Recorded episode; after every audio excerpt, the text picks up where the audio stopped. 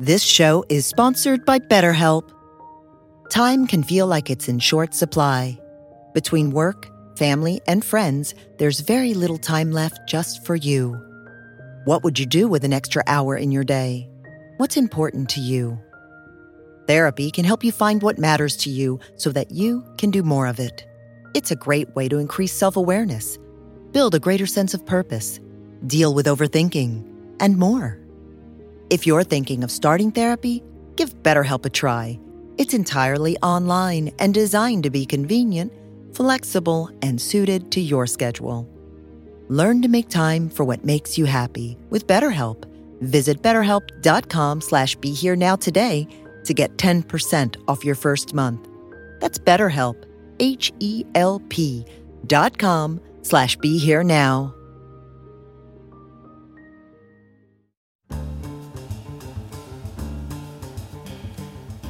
Welcome to the Rerooted podcast with Francesca Maxime, trauma sensitive mindfulness meditation teacher and poet. Together, we'll take a closer look at approaches to transforming trauma with insights from psychology, neuroscience, spirituality, social justice, and the creative arts. Join Francesca and her guests for an exploration of our shared connection and how we can cultivate greater compassion for ourselves and for others. If you'd like to support Francesca and the Rerooted podcast, please visit BeHereNowNetwork.com forward slash Francesca. Hi, everyone. I'm Francesca Maxime, and welcome to the Rerooted podcast here on Ram Dass's Be Here Now network. It's really lovely to have you with us today uh, with a very special guest, an author, uh, a scholar, and really um, an educator around issues that pertain to race and class and the construction and the intersection of all the ways in which we sort of came to this moment, got to be in this moment as a society structurally, and um, ways in which we can perhaps learn how to unpack some of that so that we can move into the next era with a greater sense of perhaps embodied integrity and um, and balance and equity. Uh, Ian Haney Lopez is uh, the author of at least a couple of books that I have here, tons of them uh, White by Law, The Legal Construction of Race, which is fascinating, and also Dog Whistle Politics, How Coded Racial Appeals Have Reinvented Racism and Wrecked the Middle Class. He's the John H. Boalt Professor of Law at the University of California, Berkeley, and is a senior fellow at Demos. So, welcome, Ian. It's so nice to see you today on Rerooted. Thank you. I'm very glad to be here. Thank you. Um, you know, I'll just acknowledge the land that I'm on, which is Nipmuc uh, land here in Massachusetts, where I'm staying right now, and um, also say that I'm Haitian, Dominican, and Italian American. So I'm of mixed ancestry and background. And you had just mentioned to me in the in the off-camera piece that um, you grew up in Hawaii, and um, and how that and your mixed ethnicity also kind of informs uh, some of the ways in which you've been able to do some of your work. So I don't know if you just want to start with a little bit about how you got into this and and why this yeah. became a calling for you and yeah, sure. So so my father's white. He's fourth generation Irish, uh, Irish American. His family over generations moved across, you know, from the eastern seaboard across the upper Midwest, bouncing between the United States and Canada, and arriving in uh, eastern Washington. And then he um, um, studied to be a Jesuit for a while and was a was a professor of English at a Jesuit college in San Francisco. My mother is from El Salvador. Um, she was the first woman in her family to get a college education. She came up to San Francisco and they met. Um, a mixed mixed race couple. Uh, and they moved to Hawaii. So I was born and raised in Hawaii along with an older brother. And I think growing up in Hawaii, you know, Hawaii is a place in which mixed race couples are really common. There's, there's, uh, it, it, you know, it's something of a melting pot. Yes, there's also a lot of racism, but more, more importantly, there's a lot of frank discussion of racial differences eh, conducted in a way that simultaneously acknowledges that race is real, but that race is not destiny, right? That, that yeah, there are racial differences. No, they're not fixed. No, they're not unchangeable. No, they don't create uh, a, a, a, hierarchy. Um, right? And so it, when I was growing up, we talked about race all the time. Now I went from there to undergraduate in St. Louis, Missouri. and that's one of the most starkly segregated places in the country, both the location, but also the university I was attending. Wow. And I kept trying to talk to people about it, and they're like, sorry, we're racially progressive. We don't notice race. and somewhere in that process, color blindness as an etiquette to say, you know, we can get past racism by pretending that we don't notice the fact that we are, in fact, a starkly segregated, hierarchically organized society. Right. And so that really pushed me into race studies. Mm-mm, beautiful. Thank you for that. I think it just helps set the context of like why we're interested in this and sort right. of what our, you know, what our own social location and our own positionality has to inform to inform us. Um, you know, you you studied um, you studied law and and and you drilled down and you sort of looked at well, what is this business of whiteness or becoming white or what does it mean to be white or is it white yeah. skin or is this biological? No. Is it constructed? Maybe. Yes. How? Well, there's there's really you know you can kind of you can see my biography coming through there too. In in Hawaii, I was just I was hapa haole, which is this generic term for people who are part white. Um, on the mainland today, hapa haole is typically Asian and white, but in Hawaii, it was just anybody who was mixed with white. Like me. Okay. Yeah. Okay. And then I get to the mainland and people are confused about where to put me. And I would come to understand years later when I was in graduate school at Princeton. So I was, went through these series of experiences, right? Like, like people's first impression of me on the mainland in, in not in California where there's a lot of dark skinned Latino people. Okay. But, but Missouri, then when I went to graduate school on the East Coast, people's initial impression of me was this guy's not white but they weren't clear what I was. So then they had to resort to other clues, and other clues in, included my accent, my demeanor, the clothes I was wearing. Um, in, in I, I stopped several times by the police, and in those encounters, uh, other clues included my my state driver's license. And so mm-hmm. I remember one episode in particular. I was uh, walking along the waterfront in Baltimore, and I was stopped by the police, and it was a very aggressive encounter as it started with the with the police saying, "Come over here, boy." Right? It was just really, it was like wow. very Said, you know, let's see some ID. Showed him, and I had this Hawaii state driver's license, and the guy suddenly he reframed how he understood my race, uh, and and suddenly I was like exotic and da da da, and I went there for my honeymoon, and I love it. Welcome to Baltimore, and it really helped me understand race isn't something that's fixed in us race is a social practice. It's a set of understandings. It's something that it circulates in the culture, but it is interpreted and imposed by different actors at different times in different ways. That is, I was living the reality of race as a social construction.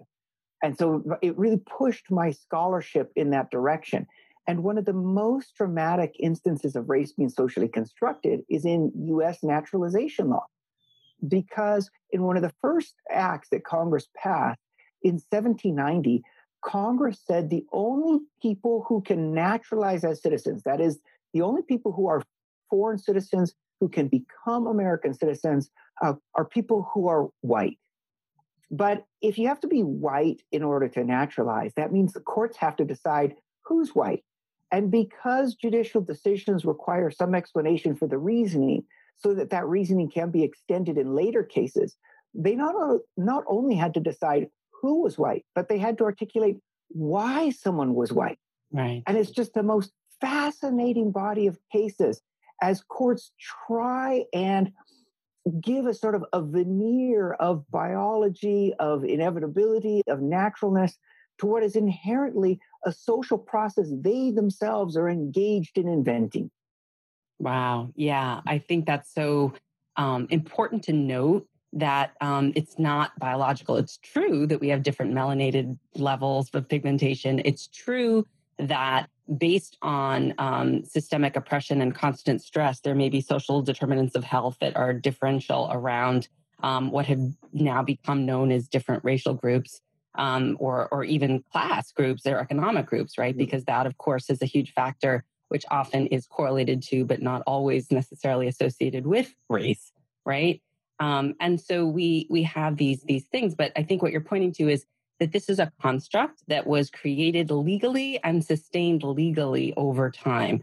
And um, I wonder if you could maybe start to talk a little bit about that. white by law, the legal construction of race, um, this business of citizenship, who gets to be American? Well, I want to I want to start by really emphasizing a point that you were just making because it's so important. There's a there's this um, a way of understanding the idea that race is socially constructed that, that is just it, couldn't be more wrong. You know, it's it's it's a move that says, well, if race isn't biological, it's not real, it doesn't exist, and and that's just obviously that's just false. Race is not real as biology race is unbelievably real as a set of social practices. Mm. We can't look at what our society does to people, the the meanings, the truncated life chances, um, the the the wanton dehumanization. We can't watch the the the the casual murder of George Floyd and then say race isn't real. That's race. It's just that that's not biology. It's what our human society is doing. And I think one of the important points there is race was always an attempt as a set of ideas, as an ideology, to displace responsibility from what we ourselves were doing. So race was a story to explain why genocide and displacement, genocide and dispossession of Native Americans was inevitable and natural, and that we weren't responsible for it. Race was a story to explain why the enslavement of millions of people, the kidnapping of millions of people from their homes, their transportation across the Atlantic, and their enslavement here in North America was natural and inevitable, and we weren't responsible for it. That is, the claim that race is a biology is a way to insulate us from responsibility from what we've done, what our society's done. And the move to say, no, this is a social construction race is a social practice is a way of saying, and we are responsible for what we've done. And in some ways, that, that's condemnatory. But in other ways, it's also emancipatory, it's also hopeful. Because what human society has done, human society can undo, human society can repair. And this is one of the most powerful things I think that Martin Luther King said. He was talking about the damage that had been done to Black families through segregation, through restricted job opportunities. Um, and he said, you know, that the damage is real, but it's not a function of being Black. It's not a function of biology. It's what we've done. And, what, and he said, and what man has done, man can undo, man right. can repair. And that's the point. To, to take seriously the social construction, not to deny the realities of racism, but to properly locate the origins of this hierarchy of these harms and to say we must take responsibility, we must engage in repair. Right. Beautiful. Yes. And thank you for emphasizing that point, which was what I intended to say, but maybe didn't come across quite well, that you did. way. Yes, you did. Absolutely. It just reminded me of how important that point is. Well, it is because I think that what happens is, is I'll be in a lot of settings and I work in a lot of therapeutic settings, trauma, trauma healing settings, mindfulness settings. And, um, you know work with a lot of communities of color as well as people who have um, white racial advantage or or you know light skin privilege even or interracial couples um, you know uh, just a variety of, of populations um, along with the lgbtqiap plus uh, tgnc population like just a lot of different kinds of folks that have been oppressed by or sent you know marginalized by this system which centers a certain kind of person and doesn't you know have everyone fitting in there but I, I right. guess I guess what I'm, which I'm glad, um, um, but not glad about the oppression about that. Um, glad about the, the the fact that we're all beautifully unique. Um, right. When when you when you talk about uh, the legalization, the sanct, like you know the the endorsement, if you will, of um, legally what has happened in order to create foment, and sustain this, and then we can talk about how this lives in culture. This lives right. in social right. interactions. But can you talk about some of the, the legal pieces that people probably just don't know because it's not like they're taught in our textbooks?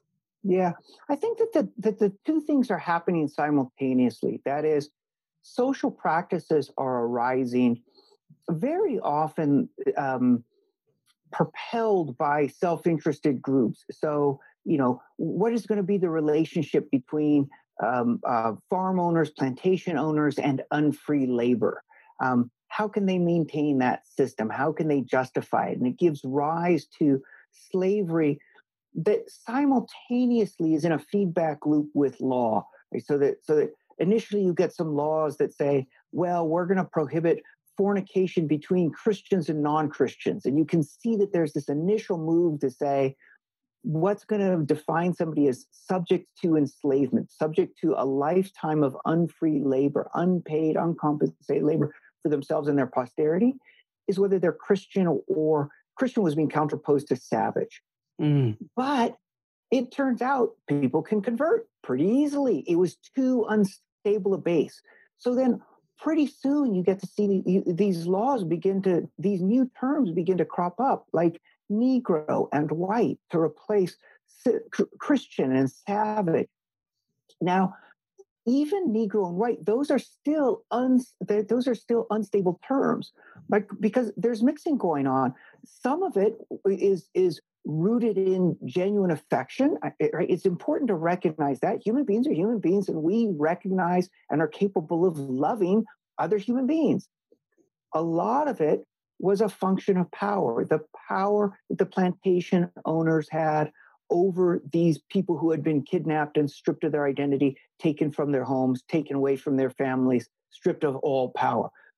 In that context, what was the dividing line? And initially, it was something like, well, if you were more than three quarters of African descent, and then later on, as the system developed and became more rigid, it moved to a any drop of blood sort of rule, right? But this is happening in law, but as a codification of what's happening culturally. And it's, it's important that law is learning from culture because law is simultaneously legitimizing culture. Mm-hmm. Um, maybe the most dramatic example of that right now is the way in which Donald Trump talks about law and order and crime breakers. And what he's communicating there is the power of law to give a seemingly neutral explanation for why these sorts of people are outside the bounds of our care. That, why these people are in significant ways not like us. They are lawbreakers. They are felons, or they are imprisoned. They are incarcerated. Law carries with it this incredible normative force, this this legitimacy. Like, hey, they broke the law, as in they are fundamentally different from us, right? right? And that's a lot of the work that race does. When it's like, well, the law is unjust, the law is unfair, the way it's being applied is is designed to reinforce social hierarchies. That's much more difficult for people to grasp. Right. So there's that the the cultural power of law it too is a cultural institution, but it pretends to stand above culture and carry a lot of normative legitimacy. When you're saying that, what I'm thinking, I'm sort of building this little pyramid law, then culture, and then what I see on top is economics. I wouldn't. I wouldn't put is, economics up there. I'd put power up there. Power. Okay, I was going to say uh, like elitism or cl- like yes. greed. Like that's what yes. I mean by it when I when I mean it. That that yes. it really is in service to um, financial extraction, which is wealth, money, power?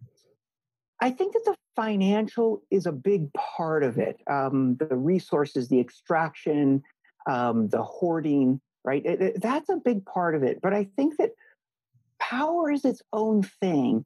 Um, mm. Um, so you think about someone like Donald Trump, or you think about um, um, you know these different billionaires, Mark Zuckerberg, you know, I mean, does the money matter anymore? I, I mean, at a certain scale, the wealth is just so immense and the, the length of our lifetime so right. short. Sure. It's just, there's no, it's, it's not really about the resources anymore. It's about power, power over others, power vis-a-vis others in, in competition, bending others to your will, right? And, and, and so and the reason I want to put it in, in terms of power is I want, I sometimes when we talk about finances or when we talk about economics, there's the tendency to strip away the cultural elements and to really start talking about um, uh, uh, dollars and cents and you know the, the the the sort of cold calculation. power is instead a fundamentally human phenomena. It draws on things like status and competition and threat and insecurity. Um, it draws very heavily on culture. We're all engaged in, in, you know, power is a huge problem for human societies. We all need a little bit of it. We need enough so that we can make decisions, exercise agency, take care of others, be generous towards others, uh, uh, take care of others when they need it, be in a position to accept help from others when we need it. We need some, but we need to create institutions that guard against the few having too much. Abusive power. Abusive power. Yeah. I love what you're saying because as a therapist, so much of it is, you know, when you're talking about power, um, crops up in in in any kind of a, a therapeutic setting the relational dynamics, the mm-hmm. relational dynamics between a couple, a friend group, a family, whatever it is, who has the power, who doesn't, you know, and then you broaden that out into the community, the town, the city, the village, the state. Then you look at it larger. Yeah, go ahead. How the power is exercised and how the power is justified. Mm. And often the biggest challenge to confronting power is confronting the way in which power is justified because that justification is very often designed to get those of us without power to acquiesce to our relative powerlessness. Right? You know, this is sort of fancy language, but what we're trying to say here is the rich exercise or the powerful elite exercise so much power in our society, not through direct violence, not through direct force, but instead through stories about how they deserve to be rich, they deserve to be powerful, and we don't right? And so it's the stories that we tell and I, and I can imagine though this is in my area that even in relationships it's you know there's the challenge of who has the power but there's also the challenge of how that power is justified mm. you know i'm the one that's um, making all the money or you know whatever the whatever the stories we tell to explain to the other person that they should agree that some of us have much more power than others yeah so interesting because I mean, as you're saying that, I'm thinking to my grandparents, Italian immigrants um, that were, uh, you know, my grandfather had five kids and he was a hard worker, Teamsters, you know, the whole thing. Worked in a factory for 45 years, but 44 actually, but that, that he wouldn't let my grandmother work. You know, he, he wouldn't let her work, even though she wanted to work. He wouldn't let her work out of the home because he was the one who needed to be the man of the house. And how that was the thing then, right? right. And now we have two households in, you know, two person incomes just to make probably the equivalent of whatever that right. salary That's true too. And, you know and and and so it's just interesting because that was sort of like i'm the man i'm the one who says it's my way or the highway kind of a philosophy and he was great in a lot of ways but it was that old school authoritarian dynamic between you know for example men and women eh, in this case in this example. Um, but but what you just said reminds me of then this right? The dog whistle politics it, eh, this piece around how the coded racial appeals have reinvented racism and wrecked the middle class. Can you talk a little bit more about how you just said relates to how this works with people in terms of fomenting that you get to and I I get to and you don't get to do whatever. Yeah. So or have whatever. Let me go. Let me go back to biography a little bit. Um, so so I'm a scholar. I study racism. You know, I started by studying the legal construction of race, how race is socially constructed. But after that, I really wanted to grapple with the question of racism, not the definition of categories. You know, how do we define who's white? How do we define who's black? But what is racism? Uh, what is what is race hatred? How does it work? What what does it do? And you know, I was really kind of working within a tradition that I think is prevalent, is dominant right now, and it's a tradition that says racism is basically a way of structuring society where whites are dominant, whites are supreme, and non-whites are inferior or dominated, right? So it was a really, it was a vision of society that was white over non-white. And it's very, very common right now. You can think about Ibram Kendi's work, for example, right? It's really, and, and, and it's not that that hierarchy isn't there. It's just that it stopped working for me as I was trying to think about big racial dynamics in society. And in particular, starting in 2008, along at the same time that Barack Obama was elected, I really wanted to understand why we had racialized mass incarceration. why was it that we had gone from 300,000 people in prison and jails in the ni- early 1970s to 2.3 million people in prison and jails by 2000 by the late 2008 2010 by that era? What had happened? What had produced that?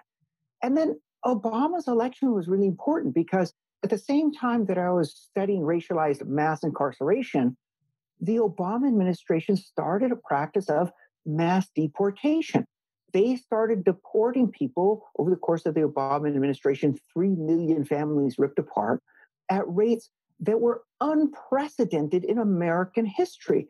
And, you know, I, I happen to know um, Barack Obama, having overlapped with him in law school. But even if I didn't know him personally, he's no racist. He's incredibly sensitive, thoughtful, generous, humane. And yet, his administration was busy building a machinery of violence against non white communities. And, and I say mm. that because it wasn't just deportation in the abstract, it was disproportionately targeting Latinos, targeting Latinos far in excess of their proportion of the undocumented population. How to oh, explain why? it, right? why? And if I when I tried to go back to to what I was comfortable with, what I knew, the framework that I used, racism is about racist white people, white culture, white institutions, white da da da against people of color. I'm like, this isn't making sense. This isn't mm. working. And I came to understand it was, a, it was a couple of quick moves. One, that this was politics, that, that, that, that Obama was engaged in politics, that mass incarceration had arisen through politics, but that politics wasn't the exclusion of racism.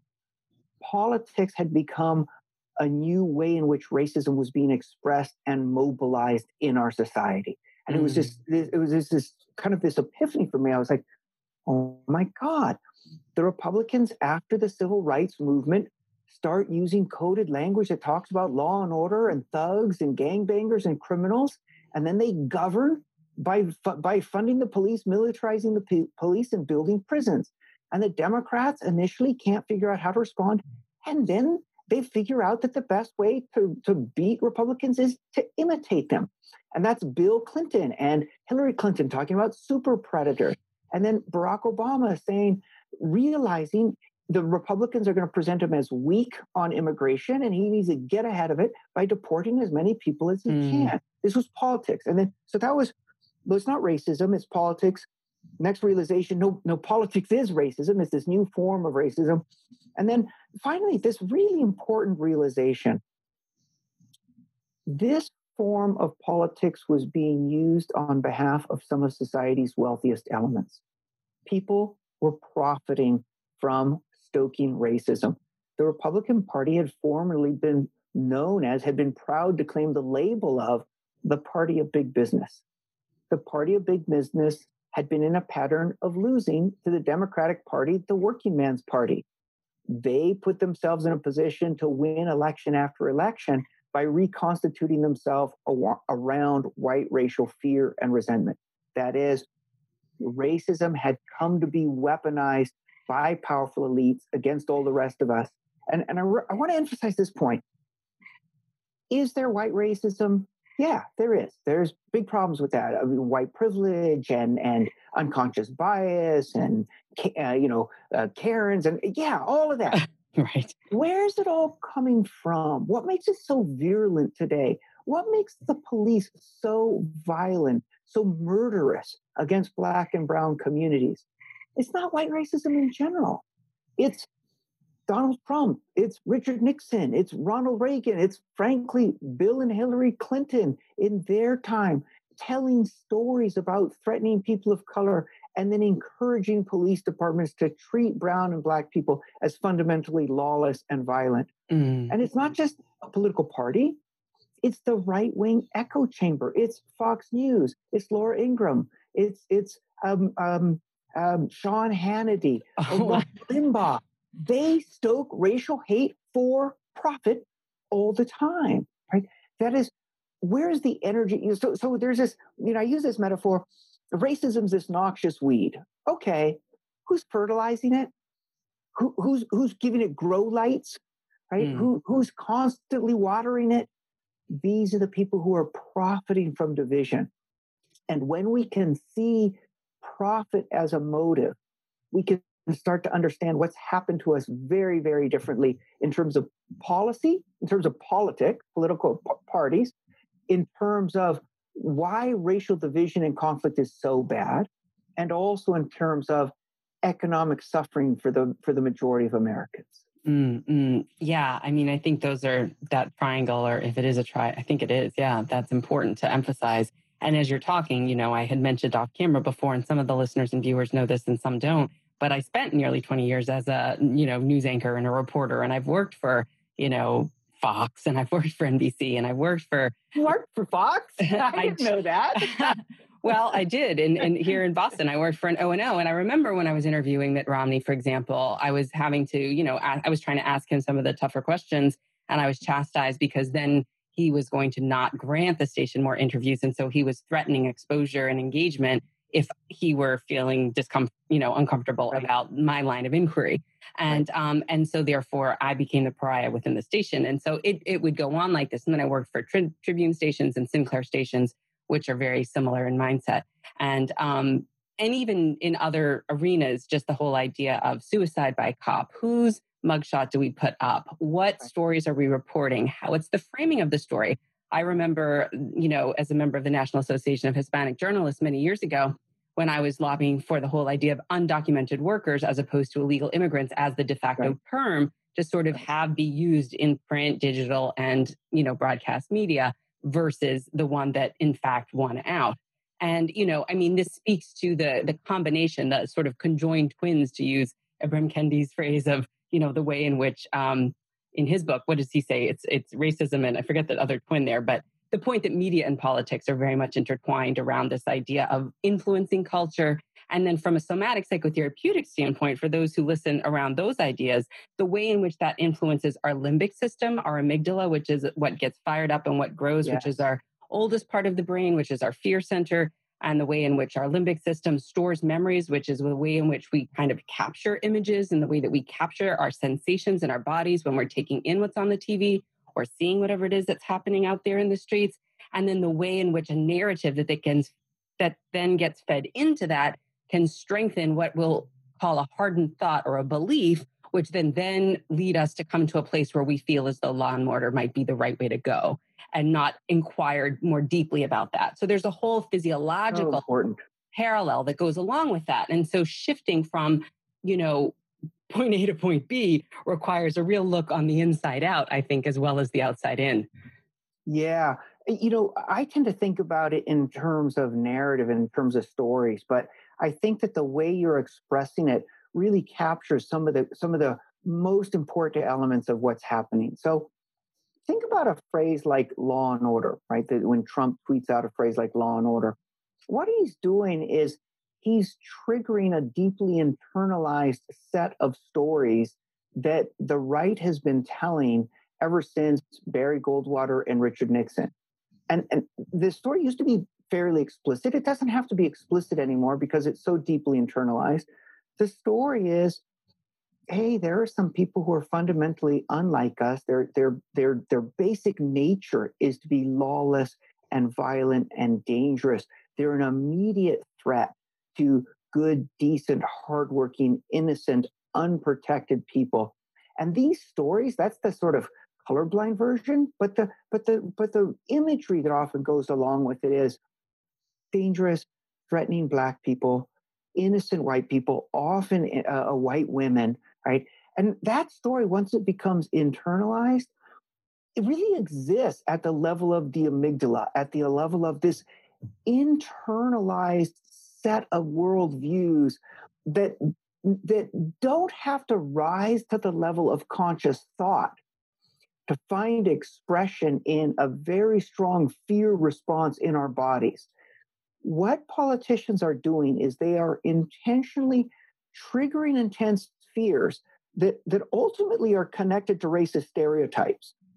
But they're doing so in a way that that triggers these these intense fears but allows people encourages people to think my reaction is not racism. My reaction is just common sense. Of course i should be afraid of criminal illegals. Of course i should be afraid of terrorists.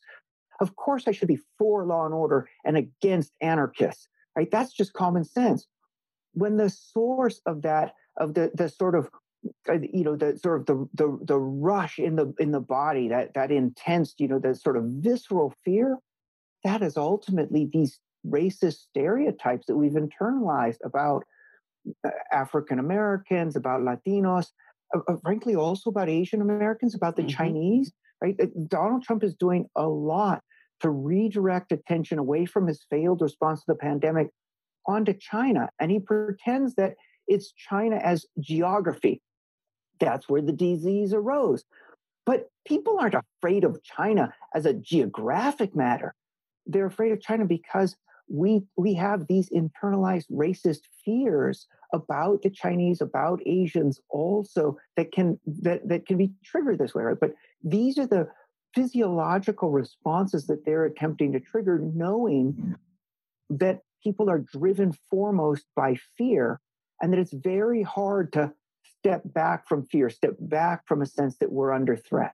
Yeah. And and I think also othering is a feed to narcissism and elitism, which can be a way to make yourself feel better. And so if, you know, I cannot be that, whatever that is, whether it's Asian or whatever it is, and I'm not that, then there's a way that I can feel better in a way.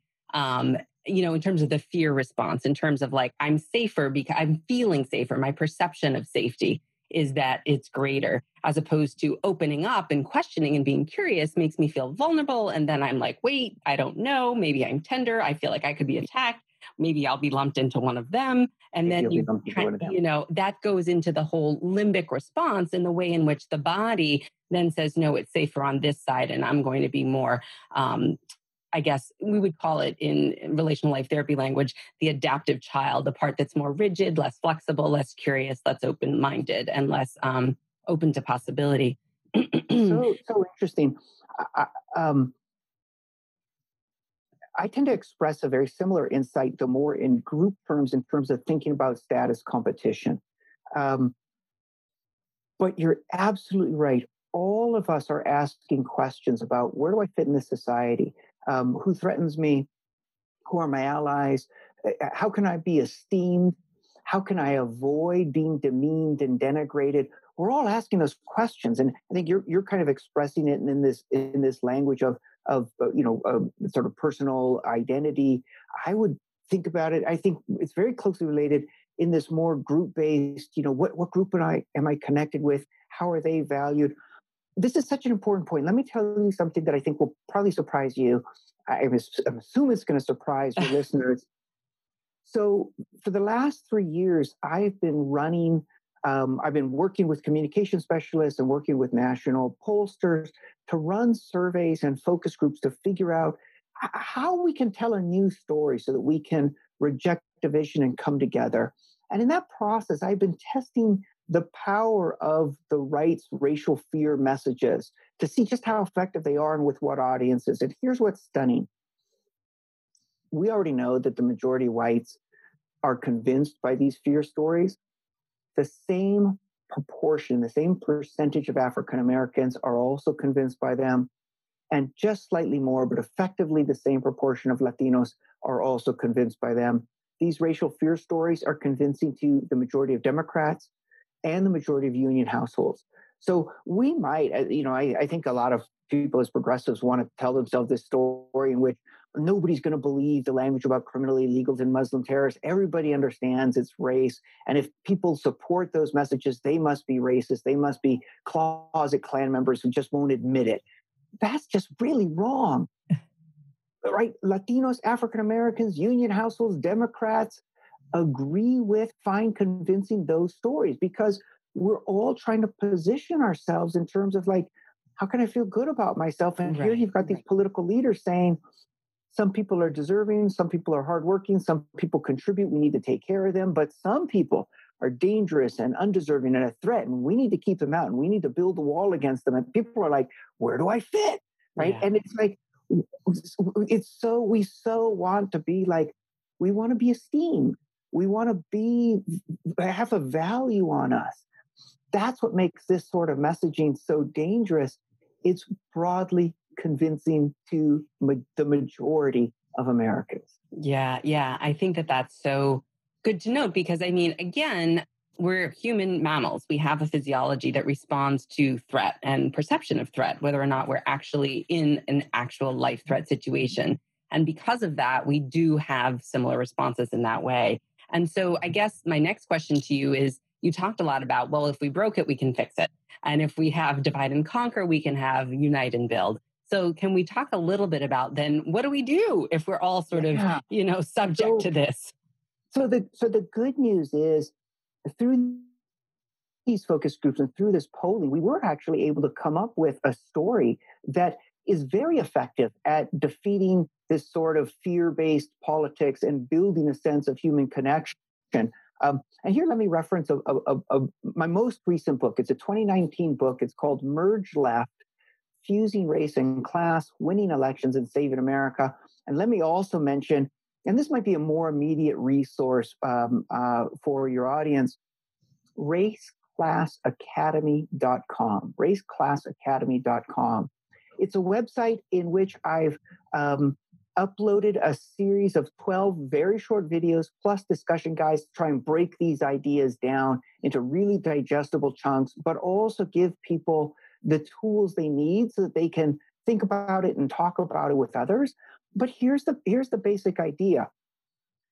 We can build cross-racial solidarity once we understand that other people, that our neighbors are not the threat, that in fact we have more in common than what divides us.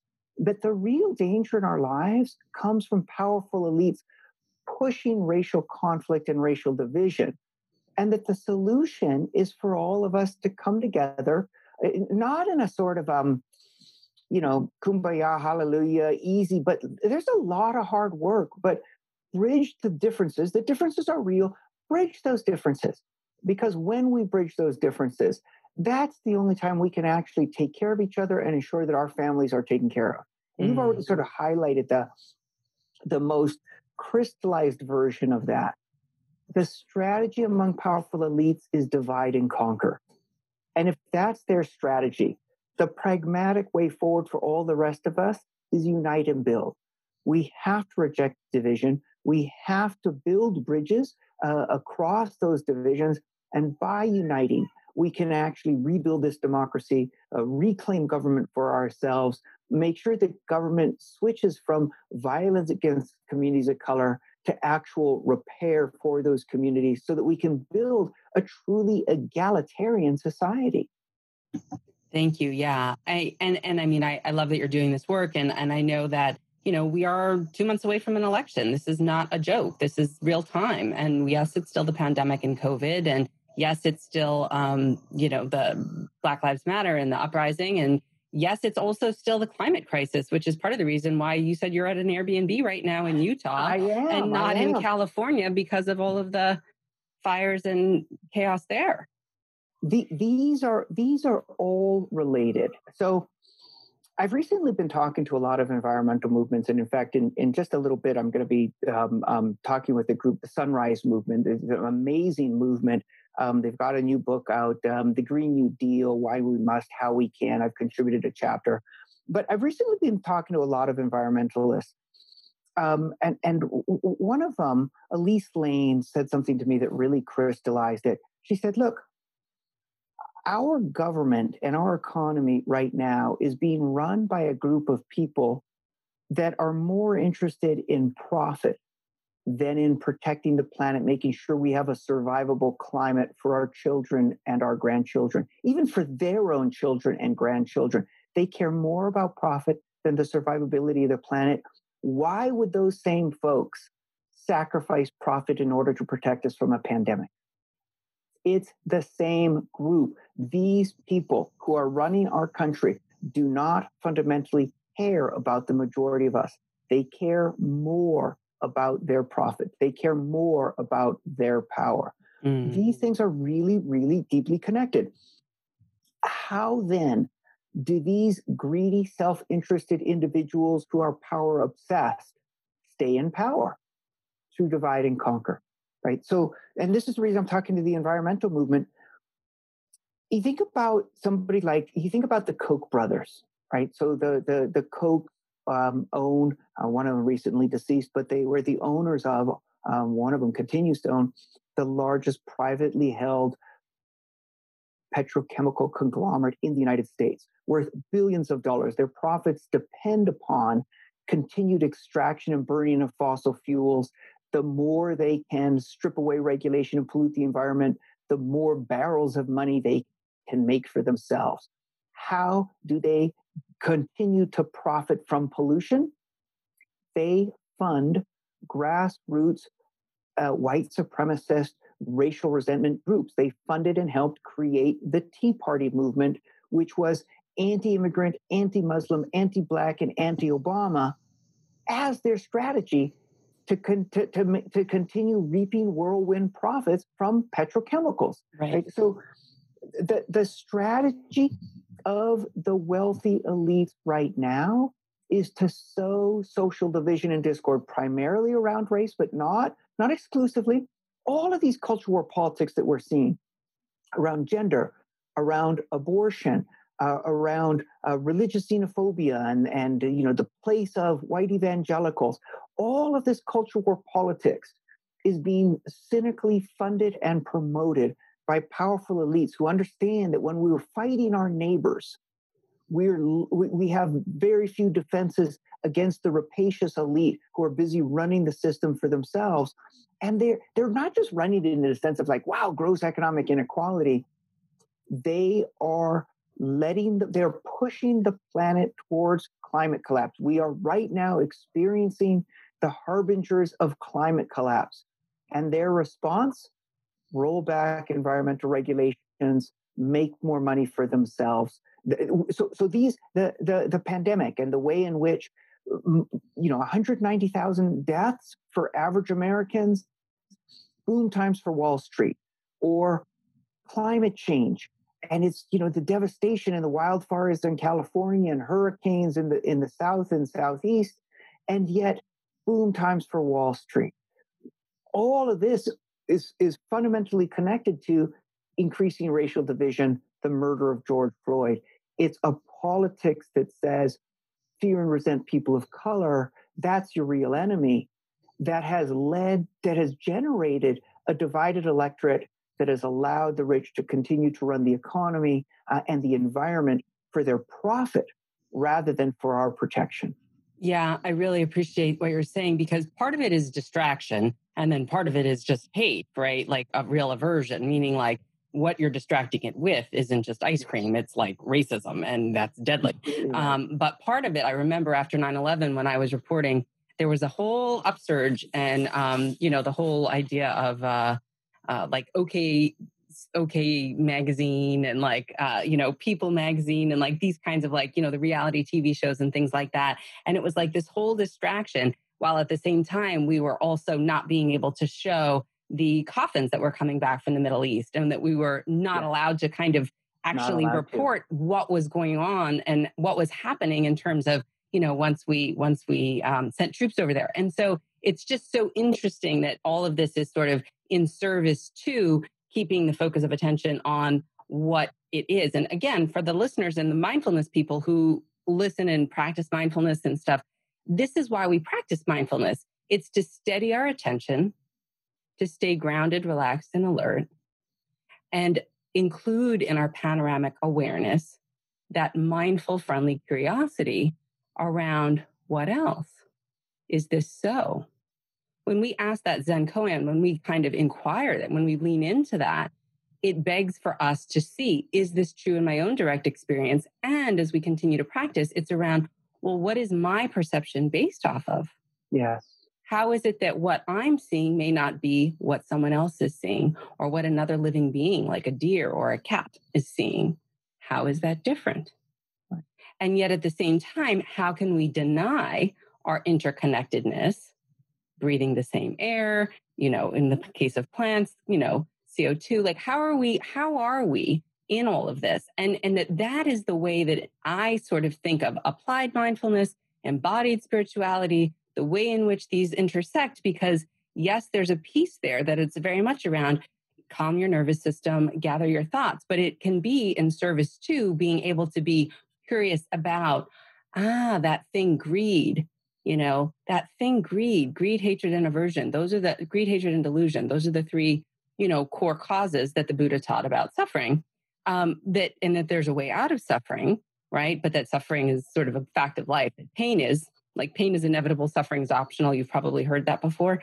Um, but that that core piece of the craving the greed which in your case you're talking about in this case financial extraction in some ways but really about power and power over and that grandiosity is so interesting because the whole core piece of why mindfulness is necessary is because we feel separate. And of course, if we're grandiose and we're up here and everyone else is down there, then we have to be separate, right? Because if we're on, you know, a more spatially connected place, then we're not separate. So we feel the belonging that we actually yes. are and can lean into. And so it's kind of just, I'm just trying to sort of weave all of this together because we're not talking about politics right now. We're mm-hmm. talking about what it's like to be embodied connective humans that are not only on the earth, but of it, and how to be stewards of our own selves and question what's really going on inside, and then question what's happening out there so that we can integrate some of that into how we show up, where we vote, how we do things, what we lobby for, what we participate in, how we shop,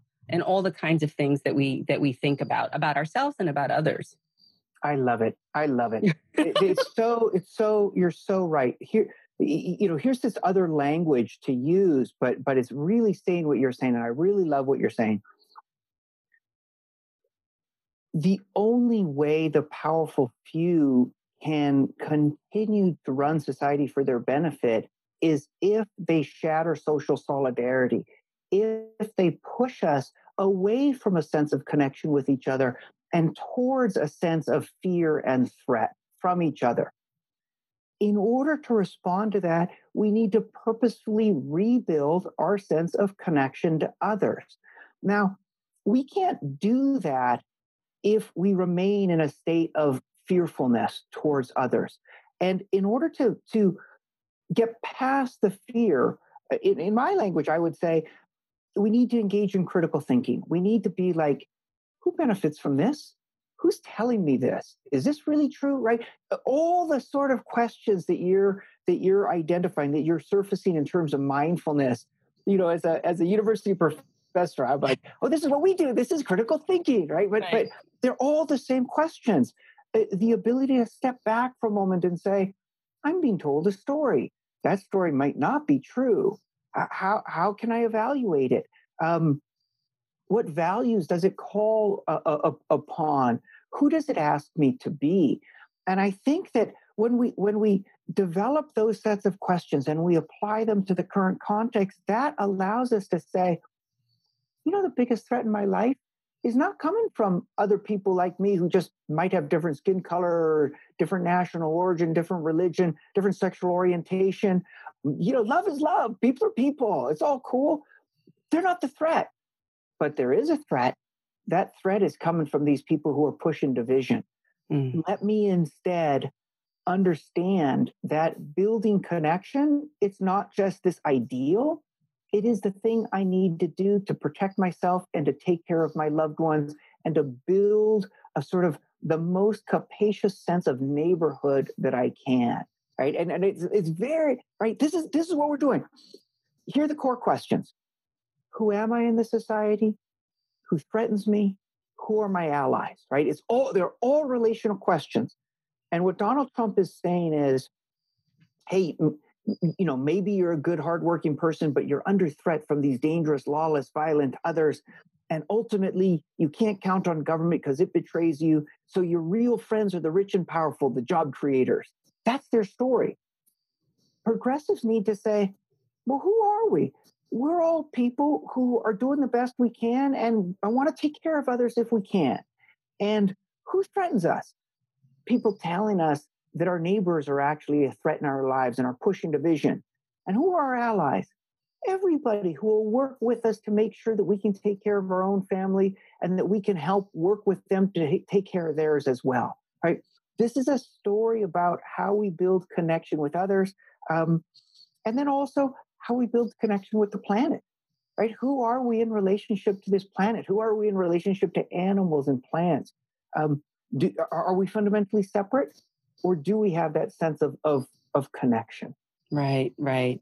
You know I, I i love that. We sort of came full circle and i mean i think that a lot of the things that i talk a lot about are you know more collective ways of thinking that other structure other societies are structured differently. We sort of have this meritocracy and this you know idea of you know go west young man and you know sort of make your way and pull yourself up by your bootstraps and all of those are the kinds of narratives that we've talked about and that from a mindfulness perspective we have virya which is sort of this like discipline this energized sort of sense of like commitment to something like if someone's getting a phd you would want to have a certain quality of that right? An effort, a, a, a commitment, a, a passion that's directed but that that's not the same as just saying you know it's all about me and you know i exist as an island right?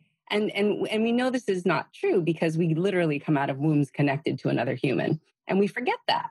And so you know i, I think that for the invitation that you're offering is there are ways in which when we are able to check and see where is this really coming from? And really look at the way in which we can do it in our neighborhoods in our communities in our families that we can start there we can go to your um, raceclassacademy.com we can certainly find out more about the teachings there and again invite the inquiry because the feeling of separation is in some ways an evolutionary glitch. We've talked a lot about this in other podcasts in terms of the way in which we have a negativity bias, you know, the tribal communities of 150 people, and if you don't quite look like me or I haven't seen you before, then I may want to check twice about whether or not you're the right person and those kinds of things. But that we're we have other things now that we can come online about and we can use to check that. So it's just a really beautiful invitation. And um, I know we're out of time, but I just want to invite you to sort of have any parting thoughts or or you know closure around this conversation today. I I just I guess I would say I, have really enjoyed the conversation. I really enjoyed the conversation. I think that in you know that it's one of those experiences in which we're using different frames and different vocabulary, but but but but the core intuition is the same. And and I so I would distill it to this: social solidarity has to be our north star. And this this is this is an ideal that honors our deepest values, but it's also a pragmatic requirement. We can see clearly now that our major social institutions have been hijacked and now fail the majority of us and fail the planet. We have to rebuild our social institutions. What can be the guidepost to help us rebuild? The idea that our fates are linked. The idea, our fates are linked. Social solidarity is key. We've known this before. The unofficial motto of the US president, this, the motto on the seal of the US president is e pluribus unum, out of many, one. When that motto is violated, our society ends up being ruined for most of us, our planet ruined for most of us. We have to embrace the idea of social solidarity out of many, one linked fate. That has to be our North Star.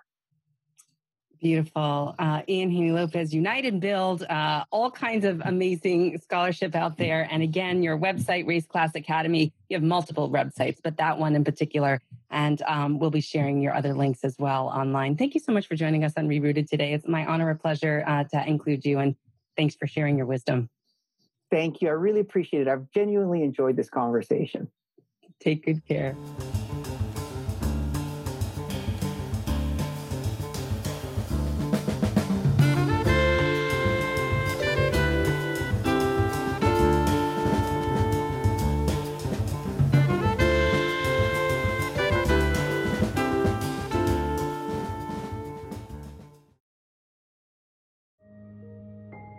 This show is sponsored by BetterHelp. Time can feel like it's in short supply. Between work, family, and friends, there's very little time left just for you. What would you do with an extra hour in your day? What's important to you? Therapy can help you find what matters to you so that you can do more of it. It's a great way to increase self awareness, build a greater sense of purpose, deal with overthinking, and more. If you're thinking of starting therapy, give BetterHelp a try. It's entirely online and designed to be convenient, flexible, and suited to your schedule. Learn to make time for what makes you happy with BetterHelp. Visit betterhelp.com slash be here now today to get 10% off your first month. That's BetterHelp, H E L P dot com slash be here now.